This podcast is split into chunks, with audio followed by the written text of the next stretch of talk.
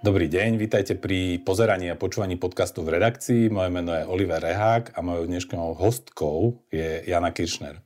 Ahoj, Oliver. Ahoj. Dobrý tak deň. eh, prvá otázka je úplne logická, lebo sú muzikanti, ktorým trvá vydať nový album 2 roky, ktorým trvá 3 roky a potom sú muzikanti, ktorým to trvá takmer 10 rokov, na jeseň by to bolo 10 rokov od Mhm. krajiny roviny, od krajiny roviny, teda Moruši samozrejme. Čiže čo, ako sa hovorí v anglicku, what took you so long? What took me so long? Vieš čo, e, áno, muzikanti vydávajú albumy, ale ja som ešte medzi tým vlastne vychovala aj dve deti, takže aj teraz s mojim mužom, samozrejme, mal na tom aj on nejakú zásluhu. Ale uh, primárne samozrejme som sa venovala tým deťom a venovala som sa samozrejme stále niečo bolo, vieš, to, to sa zdá, že kvázi som nič neurobila, ale keď, si, keď som si nad tým tak premyšľala, tak som zistila, že vlastne som urobila celkom dosť za tých 10 rokov. Jednak sme urobili takmer solo, urobila sa živá vlastne liveka, uh, urobili sa spolupráce s mnohými ľuďmi, urobili sa filmové songy, pesničky pre deti a tak ďalej a tak ďalej. Takže tých spoluprác bolo ako keby za tých 10 rokov veľa, ale dokopať sa uh, k tomu, alebo teda dostať sa k tomu, aby som vydala novú dosku, tak to bolo pre mňa veľmi, veľmi zložité. V podstate, keby môj muž nevyrobil taký nejaký veľký plagát, ktorý mi vyvesil do chodby a nenapísal mi tam, že do 30. ja neviem, marca musí mať proste dokončených 10 trackov, tak to ani asi nikdy neurobím. Predstav si. No ono ten album, samozrejme, akože ten sy- systém dneska vydávania je singlový, alebo teda mm. vydávajú sa aj IPčka a je to ako keby už úplne tomu iné ako kedysi, že musí to byť ten taký akože celovečerný mm. album. Čiže čo, kedy vlastne sa to stane tým albumom, že čo ti zabránilo vydávať to tak, ako napríklad teraz, že dva single sú vonku, hoci ten album až v marci? Vieš čo, e, pre mňa skôr je to o tom koncepte, že ja som vlastne mala ten koncept v hlave, ešte veľmi, veľmi dávno som vlastne chcela napísať album, ktorý by bol nejakým pozorovacím albumom krajiny, ako keby road trip, až to sme sa myslím, že aj dávnejšie o tom rozprávali, že vlastne som chcela, aby to bol album, ktorý sa volá, e, bude volať pracovný názov bol, že Diary of a Traveler, alebo teda denník cestovateľa. A vlastne to, e, to som mala tak nejak v hlave a chcela som urobiť road trip, ale potom vlastne sa všetko zavrelo a nikam sme nemohli cestovať, takže z road tripu sa zrazu stal, zrazu stal iba nejaký denník, ktorý som si začala vlastne formou tých zápiskov a formou tých pesničiek vlastne písať do toho, do toho svojho počítača, do toho logiku, kde som si vlastne ukladala uh, tie pesničky a pomaly to dávala dokopy. Ale pre mňa je ako keby najťažší ten posledný krok. Vieš, to, to už, že by som povedala, že niektorí ľudia majú problém napísať tie pesničky. Ja nemám problém napísať tie pesničky. Ja ich mám naozaj veľa. veľa. Pro môj problém je vydať tie pesničky. Urobiť ten posledný krok a povedať si, že s týmto chcem ísť teraz von, s týmto sa chcem ísť prezentovať a ukázať to svetu. To ano, je môj najväčší. Ja si pamätám tú fázu, že už len to stačí naspievať a názov. Áno. Čiže ten názov, je, teda sú muzikanti, ktorí začínajú tým názvom, že ten je nejaký definujúci ten koncept a tým, že ten Traveler padol, tak teraz si vlastne no, čakala... po Travelerovi prišla Malá zem, ktorá bola veľmi, veľmi dlho, eh, pretože jeden z, eh, z pesničiek, jeden z trackov na albume sa volá Malá zem. A bol to pre mňa veľmi definujúci track kvôli tomu, že je to presne pesnička o tom, ako som, ako ľudia vlastne, začína to slovami malá je táto zem, malý je národne a ľudia v nej bežia ako tá rieka do sveta. To je otváracia kvázi veta tej pesničky a pre mňa to bol taký definujúci track pre celú tú, pre celý ten album v podstate. Ale pre mňa Malá zem bola aj ten môj malý priestor, ten môj, ten môj kútik, ktorý som si vlastne v tom našom malom byte našla, aby som mohla vlastne nahrávať. Kde som si našla to útočisko. Ale potom ma všetci vlastne začali presviečať, že nech sa to nevolá Malá zem, pretože predsa len žiješ v zahraničí, ľudia by sa mohli na to dívať, že, si, že sa na nich dívaš z výšky a, a tak ďalej. A proste dostala som sa do nejakého boja s nejakou korektnosťou a zrazu mi tá myšlienka odplavala. Takže po roku a pol konceptu um, albumu, kde som teda bola presvedčená, že nie, bola sa to Malá zem, som zrazu uh, stála pred niečím, pred 11 pesničkami, ktoré boli napísané a vlastne to hlavné, čo ich spájalo, ten, ten názov, uh, mi zrazu všetci nechcem povedať, že ofújkali, ale zneistili ma, vieš. No. no a keď sa bavíme teda o malej zemi alebo o krajine, tak to mm. sa bavíme o Slovensku alebo teda o, o Anglicku, že keď hovoríš o tej áno, krajine? bavíme sa o Slovensku, samozrejme, že sa bavíme o Slovensku, veď uh, tu som sa narodila aj som s tou krajinou, s, s našou krajinou som stále prepojená, takže ja som nikam neodišla, v podstate len E, som si presunula bydlisko niekam inam, ale myslím si, že som tu dosť prítomná. No mne sa zdá, že tých piatich piesní, čo som počul, že je to zatiaľ taký najslovenskejší ako album, že viacej sa viaže mm. k tej mhm. krajine rovine aj zvukom ano. takým akustickým ako ano. k tým morušiam, ktoré sú taký ten art pop skôr, akože také prekomponované štruktúry. Mm-hmm. Čiže ono je to čo? Lebo, lebo prvé dve pesničky sú, že jedna je s klipom v, Lo- v Londýne a druhá je taká osobnejšia ako retro do toho detstva, mm-hmm. sa ťahajúca taká slovenská aj s tým nápevom. Čiže ano. K tomu sa chcem dostať, že vlastne tie nápevy, že to sú ľudové piesne ešte z detstva, alebo to už sú také veci, že už ti to tak naskakuje tá melodika. Vieš čo, e, pre mňa bolo vždy také zaujímavé, že vlastne ja som milovala vlastne ten folklór, ktorý som spievala. Vlastne milovala som vždy tie balady cez tú, cez tú homolovú, aj vlastne cez ten slovenský folklór. Ma to vždy nejak ťahalo k tým smutnejším pesničkám vlastne v tom folklore. A, a ten folklór ako keby obdivujem a vždy som to mala rada, aj keď by som sa nena, nenazvala, že som nejaká folkloristka alebo... World music. A presne, ale milujem proste to, že uh, je, to, je to pre mňa veľmi prirodzené ten folklór. Viem, že to som ja jednoducho, tiež to tam je. Ale na druhej strane proste v tých 90 rokoch sme vyrastali na hudbe, ktorá sa šírila hlavne prostredníctvom MTV a keď to došlo, tak to bol väčšinou ten hip-hop, ktorý mňa úplne samozrejme, že očaril a počúvali sme ten hip-hop. Ja som chodila s kazeťakom, ešte dokonca aj na Martinské hole som vyšla s kazeťakom po ceste, proste po, po podlanovku s kamarátkou asi v 13 rokoch, takže ja som stále všade vo, nosila kazeťák jednoducho. Kazeťák bol moja vec, vieš, to bolo proste najdôležitejšia záležitosť. Takže keď si vypočuješ struny, ten prvý single, tak vlastne počuješ v tých bicích, to je doslova ten sound, ktorý ešte to vlastne aj rezonuje v tých miestach, kde proste príde, príde ten, ten basový kopák vlastne e, a znie to, ako keby si to vlastne počul cez tie staré kazeťaky. Vlastne to je celý ten... Aj ten hlas je taký skreslený, jasné, že to... rytmus, ale potom je ten folklor v tom refréne. Ale vlastne. potom príde ten folklor, podaj, že mi podaj ručku tvoju bielu, čo je vlastne ako keby taký návrat aj do toho momentu, kedy ja som odišla vlastne do Bratislavy a podpísala som e, v podstate zmluvu s Diablom, ako som to ja vravela. A tam, na 30 rokov. Na teda. 30 rokov ako 18-ročná dievča, takže a mnoho iných ďalších zmluv. Samozrejme. To ešte stále platí vlastne. Ja, ja som ešte to už, už sa to nejak uzavrelo, už sa to nejak vyriešilo našťastie. Aj priateľsky, aj je to v poriadku, ale ale uh, ja som naozaj v priebehu prvých 5-6 rokov podpísala zmluvy, z ktorých som sa potom nevedela vyhrabať 20 rokov. Takže ja vždy vravím všetkým mladým umelcom, že prosím vás, hlavne sa niekoho opýtajte na radu nepodpisujte. Nič proste bez toho, aby ste si... Iba CDčka podpisujte svoje. Iba CDčka.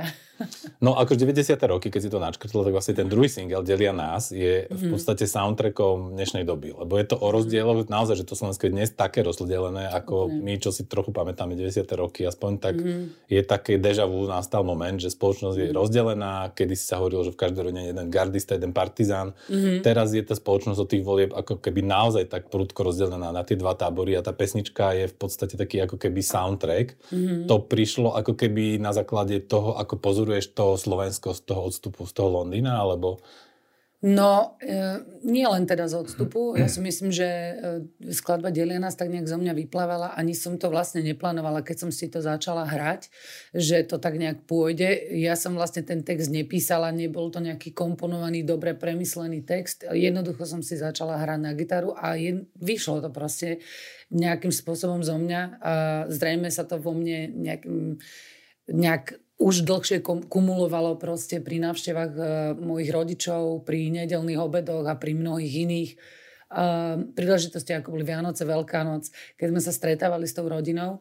A čím ďalej, tým, tým viac som si uvedomila, že tá trhlina je že tá trhlina sa jednoducho medzi nami zväčšuje. Tá, tá názorová trhlina. A e, samozrejme, že ma to trápi, ale v jednom okamihu som si uvedomila, že predsa ja nemôžem kričať a a presvedčať všetkých o mojej pravde, keď môj príbeh, moja situácia, moja životné, moje životné skúsenosti sú úplne iné ako tie ich. A vedela som, že ich jednoducho môžem stratiť. A povedala som si, že, že to nesmiem nikdy dopustiť napriek tomu, že nesúhlasím s tým, ako volia a ako, aké názory, o akých názoroch sú presvedčení, ale stále ich milujem, je to moja rodina proste a dokážem s nimi sedieť za jedným stolom. Takže pre mňa aj delia nás je jednoznačne reflexiou tejto doby, ale nie len teda na Slovensku, ale aj vo svete. Myslím si, že to rozdelenie je cítiť aj vo svete, nielen na Slovensku. Jasné, ale teda ako keby odpoveď tvoja mm-hmm. umelecký cez tú pesničku vyznieva, že nemáme to hrotiť, ale hľadajme skôr niečo, čo nás ja si myslím, spája. Mm-hmm, ja si tak? myslím, že presne tak. Ja si myslím, že tých dôvodov na rozdelenie je samozrejme veľa, na to, aby sme sa rozdelili, ale na to, tým som to vlastne chcela ukončiť, že tých dôvodov na to, aby sme sa spájali, je stále viac. Stále viac. Ako mhm. spájajú sa samozrejme ľudia, napríklad na Slovensku opozičné protesty, ktoré organizujú politické strany a nie teraz ako občianskí aktivisti mm-hmm. a mhm. príťajú stále viac a viac ľudí, stále viac a viac miest. Čiže toto ma zaujíma ešte pri tom pozorovaní z toho mm-hmm. odstupu z toho Londýna, že ako to vlastne prežívate, či sa baviť napríklad doma s Edom o tom a čo vlastne vidíte z toho odstupu iné ako my tu. Tak e, ja vidím, vidím e, to samozrejme tak, že na jednej strane je to pre mňa veľmi bolestivé, to, že tu nemôžem byť, to, že e, jednoducho mám povinnosti, ktoré um, ma nutia zostať v Londýne, pretože mám, mám rodinu, starám sa samozrejme veľmi každodenne, ako každá iná matka, ako každý iný rodič o svoje deti, ktoré tam chodia do školy, takže to sledujem uh, veľmi uh, intenzívne, hlavne cez sociálne médiá, cez samozrejme uh, tlač a online svet, ktorý to všade samozrejme na nás chrlí. V Británii je už samozrejme o tom aj vedieť. Vedia o tom ľudia v Británii. Častokrát sa na, to ľudia pýtajú, že čo sa u vás na Slovensku deje. Myslím si, že za posledné obdobie sme, za tie tri mesiace sme naozaj začali byť vnímaní inak. Ľudia na nás pozerajú inak z inej perspektívy, ale zároveň je tu veľmi jasná um, myšlienka toho, že uh, nie všetci súhlasíme s tým, čo sa tu na Slovensku deje, samozrejme.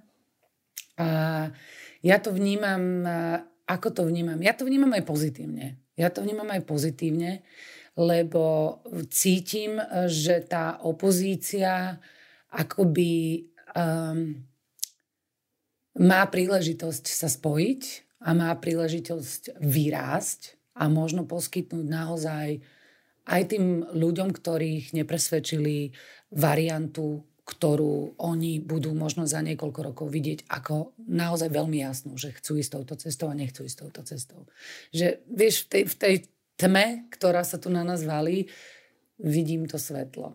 Áno, a zároveň... Veríš teraz, áno, áno, ale zároveň to zaujímavé. Ale veľmi je, veľmi ako občas aj tak zabliká. Akože. Áno, Povedala by som, že to je nejaké jasné neonové svetlo, ktoré, ktoré E, nás bude viesť, ale, ale verím, že je tam tá nádej.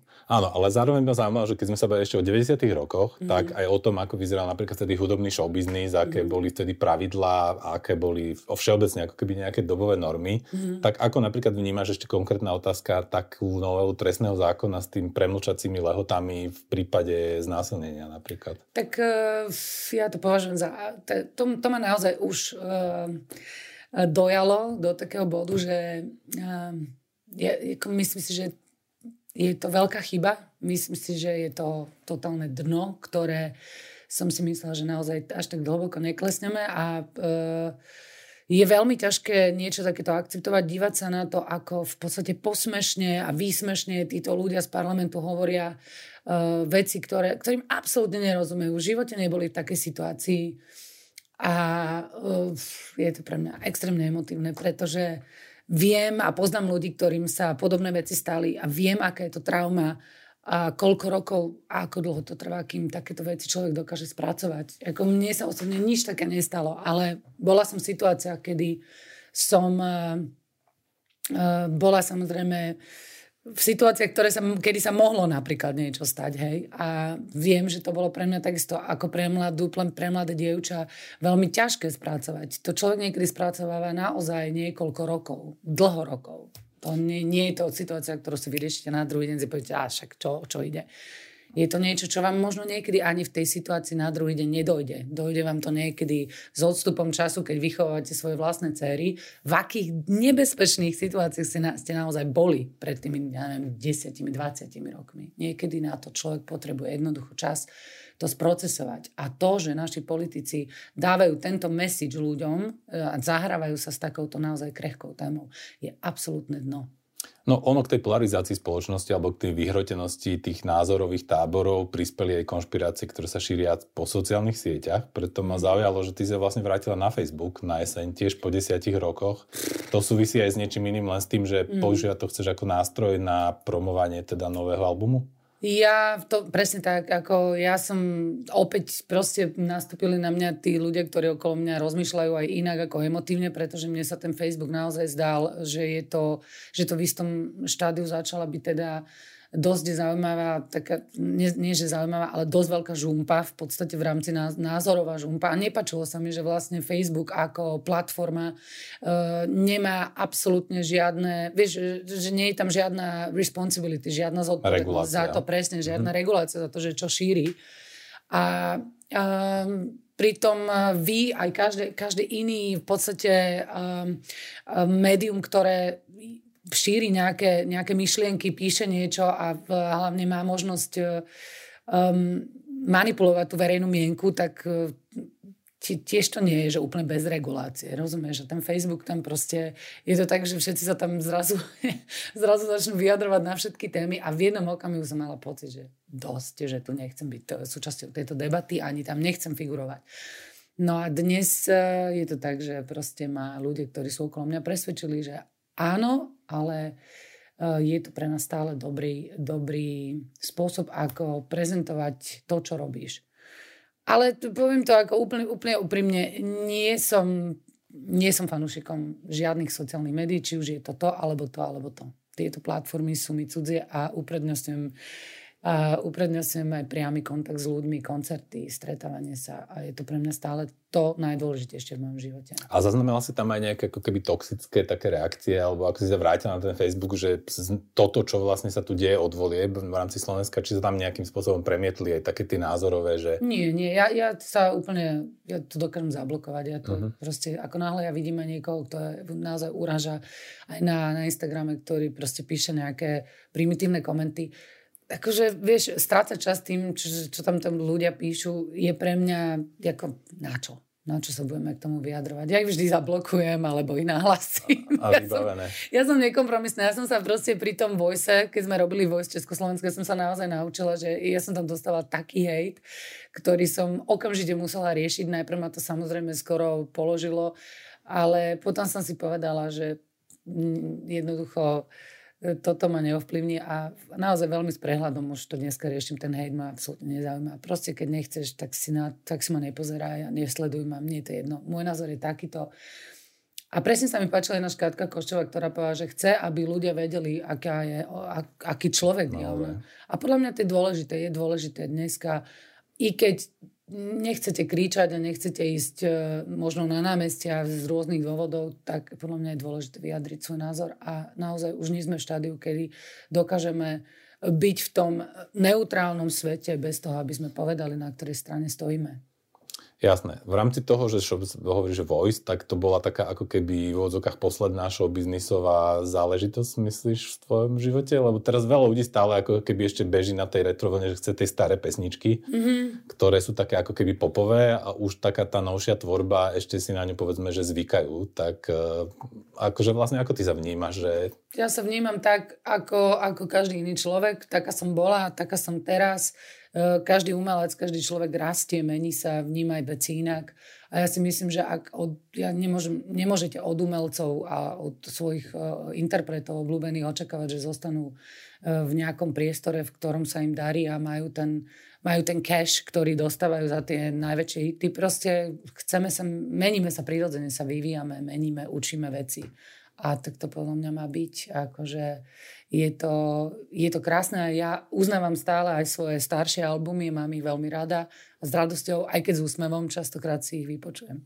Čiže na tomto turné zaznievajú aj z prvého debutového albumu nejaké pesničky v Úplne z prvého, z prvého určite nie. ale, ale v cudzom meste, samozrejme nie v cudzom meste, ale uh, myslím si, že pár, pár vecí sme tam vybrali aj, aj z tej úplne najmladšej Kiršnerovej, Kiršnerky. Alebo teda, nebude, ale teda určite to nebude jednak jednej, tak ako to bolo na tých... Nie, nebude to jednak jednej, pretože primárne naozaj ideme potom, aby sme ľuďom dali zážitok z toho nového albumu, aby sme im povedali ten príbeh, aby sme ich zobrali na tú cestu. Uh, je k tomu samozrejme vymyslená celá scéna a, a všetko okolo toho, takže tie najväčšie hity a tie hity, ktoré ľudia poznajú, si budú môcť určite vypočuť aj tam, ale budú možno, že v takých nejakých zaujímavejších úpravách a je tam veľmi, je tam niekoľko veľmi milých prekvapení pre, pre divákov, takže... Ktoré nebudeme prezrádzať. Ktoré nebudeme teda... prezrádzať, ale ja už ich viem, lebo my už o tom pol roka debatíme a dávame to dokopy a mám z toho obrovskú radosť, lebo je to naozaj niečo, čo... Je to, je to pre nás naozaj... Uh, je to fakt pekný proces dávať to dokopy a máme naozaj kvalitné pesničky, takže čokoľvek sa s nimi stane, a v tých aranžmánoch, tak stále to je dobré a je to fakt uh, niekde vtipné. Takže... Ono vlastne, čo sa dá povedať, ale určite o tom turné, že to bude trošku taký mix aj žánrovo, čo sa týka mm. hudobníkov, zase tá kapela a zase už aj generačne. Čiže toto ma teraz zaujíma, že vlastne sa objavila Jasne. nová vlna speváčok, ktoré mnohé už buď študovali, alebo sú mm-hmm. a pôsobia aj v Británii, že akým spôsobom vlastne ty toto vnímaš, napríklad takú Tamaru Kramár, alebo Ninu Kohout, alebo teraz Adela Mede študovala Goldsmith v Londýne, že už mm-hmm je to ako keby také niečo iné, ako v tých 90 rokoch, keď Presne. to bolo komplikované a zrazu už... Tak v 90 rokoch, keď je vlastne v tom 96. 7. už, akože ja keď som prišla, tak si pamätám, že všetci boli veľmi e, prekvapení, že vlastne moja angličtina znie veľmi dobre, lebo neviem, ako si pamätáš, ale to bolo vždy také, že keď Slováci či si spievali po anglicky, tak to vykrúcalo uši.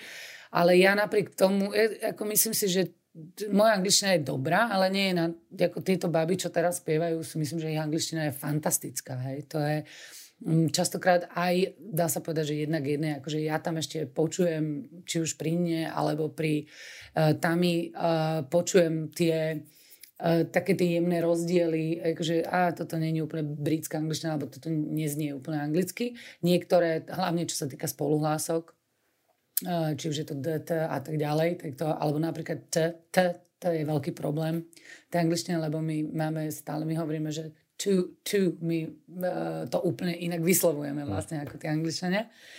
Takže niekedy to počúvam, to sú také jemňunké veci, uh, ale uh, sú fantastické, akože tie, ako nemám k tomu čo povedať. Myslím si, že Nina je veľmi uh, od malička, v podstate ako som ju začala vnímať, to je jeden obrovský talent, ktorý, e, vieš, ona má 21 rokov, myslím, a to sa nedá naozaj ani porovnať s tou mojou cestou. Ja som síce 21, už som bola nejaký dvojnásobný zlatý slavik, ale nemala som koncepčne v hlave tak upratané, ako má tá Nina. Tá Nina naozaj vie, čo robí. A ešte ona má tú slovanskú takú tú divokosť a do toho má vlastne takú tú kreativitu, až by som povedala, takú tú sebaistotu, e, ktorú, ktorá je vlastne veľmi dôležitá. A je tam trochu tej Kate Boo, že je tam proste niečo aj pre nich exotické a ešte najvyššie uh, je samozrejme zaujímavý typ, takže myslím si, že Nina má naozaj veľké predpoklady to niekam dotiahnuť aj s tou angličtinou aj keď by som si prijala, aby spievala aj po slovensku. No a toto ma prezaujíma, že či teraz ty si mal samozrejme v období album Shine, kedy bola tá mm. idea, že idem do Londýna, že to bol ten moment, že idem ako univerzál, má urobí spevačku takú something from Eastern Europe mm. a, a zrazu proste anglické pesničky po anglicky, že dneska už vôbec nemáš takú potrebu, že už si to ako keby v úvodzovkách vzdala, že ako napísať text po anglicky a robiť niečo tako, takou cestou, že export ready? Vieš čo, nevzdala som to a niekedy, niekedy mňa to nebaví. Uh-huh. Ja by som nepovedala, že som to vzdala. Ja som to, ako robím to raz za čas, si sadnem a napíšem nejakú anglickú vec, ale nebaví ma to. Mňa to nenaplňa. Akože zistím, že, oh, že vieš čo, celkom dobre to znie, že je to v pohode, mohla by som spievať aj po anglicky, asi by som mohla spievať aj po anglicky, uh, aj tam a mohla by som sa pokúšať hrať. Myslím si, že by som nemala problém hrať aj po nejakých kluboch, nejakých singer-songwriters night, takisto ako to robia vlastne títo dievčatá. Uh, ale už uh, sa mi nechce, ako keby, nie že nechce, to je blbosť, lebo ako mne sa chce venovať hudbe. Ja by som veľmi rada hrala aj po svete samozrejme, ale mňa veľmi baví tá Slovenčina práve, pretože mi to niečo robí, pretože sa to spája s nejakým môjim základom, nejakým zdrojom, z ktorého, z ktorého ja vlastne čerpám nie, nie, niečomu, čomu rozumiem, niečo, čo je, som ja. Či paradoxne, keby tu si zostala, možno by si robila anglické pesničky a že to tak trochu súvisí aj s tým Slovenskom, že ten Londýn... Vieš čo, je Nestratí tú stopu, ako keby... Nestratí tú stopu, určite, ale pre mňa je tá Slovenčina... E, je tam ešte, vieš, fascinujúce je to, ako sa to veľmi zmenilo. Že naozaj od tých 90 rokov sme mali uh, Texarov, ako bol Daniel Hevier, Jan Strasser, uh, Kamil Peteraj, ktorý, Filan, ktorí písali všetko, aj pre tie spevačky, aj pre spevákov. A bolo to veľmi dobré, ako by som povedala... Remeselne. Remeselne veľmi dobre, ale vlastne ja keď som do toho už došla, tak mne sa tie texty zdali hrozne kostrbaté. Ja už s tým videním sveta som bola niekde inde, predsa len už som bola mm, aj dieťa, ktoré zažilo tie porevolučné časy, čiže ja som zrazu začala mať pocit, že treba veci hovoriť inak, iným jazykom. A možno im to aj vykrúcalo na začiatku uši, lebo ja si nemyslím, že som bola hneď vynikajúcim textárom alebo textárkou. Ale, ale dnes vlastne to považujem za úžasný zdroj inšpirácie ten jazyk a stále proste je v ňom čo objavovať. A vďaka aj tým mladým sa ja takisto učím a vďaka katarzii som sa naučila veci vnímať inak, potom vďaka Carly Simonovi som sa naučila veci vnímať inak a proste tu množstvo množstvo umelcov, ktorí dneska už naozaj s tou slovenčnou pracujú krásne. Takže ja iba hovorím vždy, že tieto mladé baby, ako je Tami, alebo aj Nina, alebo aj tu Adelu, čo si spomínal, tak aj ich viac proste, tak ja ich uznávam za to, že robia po anglicky, ale podľa mňa prichádzajú o niečo, čo im dá mm, nielen ten vstup do toho sveta, ale dá im niečo, čo je ich. A to je ten jazyk, ktorý nás ktorí, nás, ktorí počúvali od malička. Ono, tie pesničky, 5 pesničiek je teraz prístupných pre novinárov, akože taký pre, pre listen, to nazvieme tak po anglicky, mm-hmm. ako sa to robí bežne, že teda aby navnímali si nejaký, ako keby ten album, ako by mohol znieť. Ono ano. vlastne tie slovenské také nápevy, alebo teda také náznaky, alebo ľudovky, ak sú to originály, v podstate by mohlo byť aj s tou Slovenčinou teraz taká do, dosť dobrá príležitosť, že zažiadať si na Slovensku grant, nie? Lebo je to taká slovenská kultúra, nie je úplne žiadna iná, ale... Vie. Čiže ty si napríklad niekedy v živote si dostala grant na nie, Slovensku? Ani nie, ste nerozmýšľali nad tým, že by ste si dali grant napríklad na CD Krajina rovina? Dostali sme nejaký grant, E, počkaj, dostali sme, dostala som grant, vieš kedy, až, ale to až vlastne teraz, e, počas tej podpory e, umelcov. Počas covidu. Počas covidu. Tak uh-huh. to, to bol jediný môj grant, ale predtým, keď sme robili projekty, či už to bolo z, z After Purikane, neviem, či si pamätáš, ano. tak ani oni vtedy nedostali, pretože ja som tam bola vlastne v tom. A išli sme také jedno turné, ktoré sa volalo Cestou domov. A tam sme vtedy dostali, tam, myslím, že nám to bolo zamietnuté, pretože tam máte Janu Kirchner a tie listky predáte. Mhm. Jednoducho. Uh-huh. Ale vieš čo, e, ja si myslím, že bola by som veľmi rada, aby samozrejme tieto inštitúcie naďalej prispievali na slovenskú kultúru.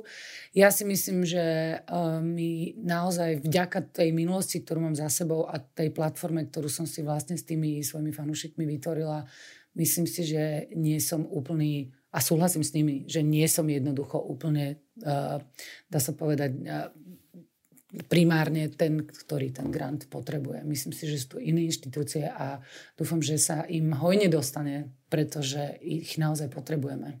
Uvidíme, či sa im dostane a uvidíme, kto im bude teda ako dávať, lebo meniť sa na Slovensku ide aj zákon o Fonde na podporu umenia. Viem, Čiže... počula som o tom a musím povedať, že už, už veľmi veľa vydavateľstiev to rieši a myslím si, že ak sa teda niečo zmení, tak to bude veľmi zásadné. No, to je moja posledná otázka, že vlastne, či si podpísala petíciu za odstúpenie pani ministerky Martiny Šimkovičovej. Uh, áno, podpísala som e, petíciu za odstúpenie a podpísala som ju dokonca v nočných hodinách, takže to som bola aj ja, ktorá som podpísala v nočných hodinách a podpísala som ju preto, že mám pocit, že ktokoľvek, e, kto robí vlastne verejnú Eh, verejnú činnosť, alebo teda kto je vo verejnej funkcii a je nekompetentný alebo nerobí to, nemá kompetencie na to, aby ten úrad zastával, tak si myslím, že tam nemá čo robiť. A v prípade kultúry naozaj potrebujeme človeka, ktorý dokáže kultúru uh, potiahnuť ďalej a dať nám všetkým um, proste, byť nám všetkým aj príkladom. Hovorí rodačka z Martina, speváčka, hudobnička, textárka, producentka, teraz najnovšie aj albumu skupiny, spoluproducentka albumu skupiny Para, aby sme boli úplne korektní, a režisérka uh, oh, nie, Oliver, vieš čo? Jana Kiršner. No, veľa. Ale nie, takto, aby som vysvetlila ešte tú režisérku. Uh, pre mňa to samozrejme bolo veľmi pekné, ale ja som naozaj uh, do toho vstúpila preto, že sme to zorganizovali narýchlo, takže je, bolo to veľmi super, ale ja som vďačná za to, že Ďuro Johanides nakoniec do toho trošku prišiel a dal tomu ten šmrnc, takže taká som ja režisérka. Áno, čiže ale to bolo zároveň príležitosť teda ten kabriolet ešte raz vyvenčiť, ktorý ano. si kúpila ano. ako prvé auto. Presne takže tak. Mala, rekvizity boli doma a, klip, a nápad doma. takisto. Čiže hovorí Jana Kiršner, album vyjde 20. marca, ináč ano. to je posledná vec, že ja som si uvedomil, že to je zaujímavý deň. Je Aha. to Medzinárodný deň šťastia. To nemyslíš vážne. Je to deň, keď Alfred Einstein oznámil teóriu relativity a je to aj deň vrabcov, som zistil, že Sparrow Day. Čiže to je úplná náhoda, ten timing, alebo aj ešte niečo také tam? Nie, nie, ale mám úplne nejaký hlavne deň vrabcov ma teda úplne zaskočila, ale je to super. Dúfam, že to roznesú do sveta a že sa ľuďom ten album bude páčiť. S názvom Obyčajnosti hovorí jeho autorka Jana Kiršner. Ďakujem za rozhovor. Ďakujem, Oliver.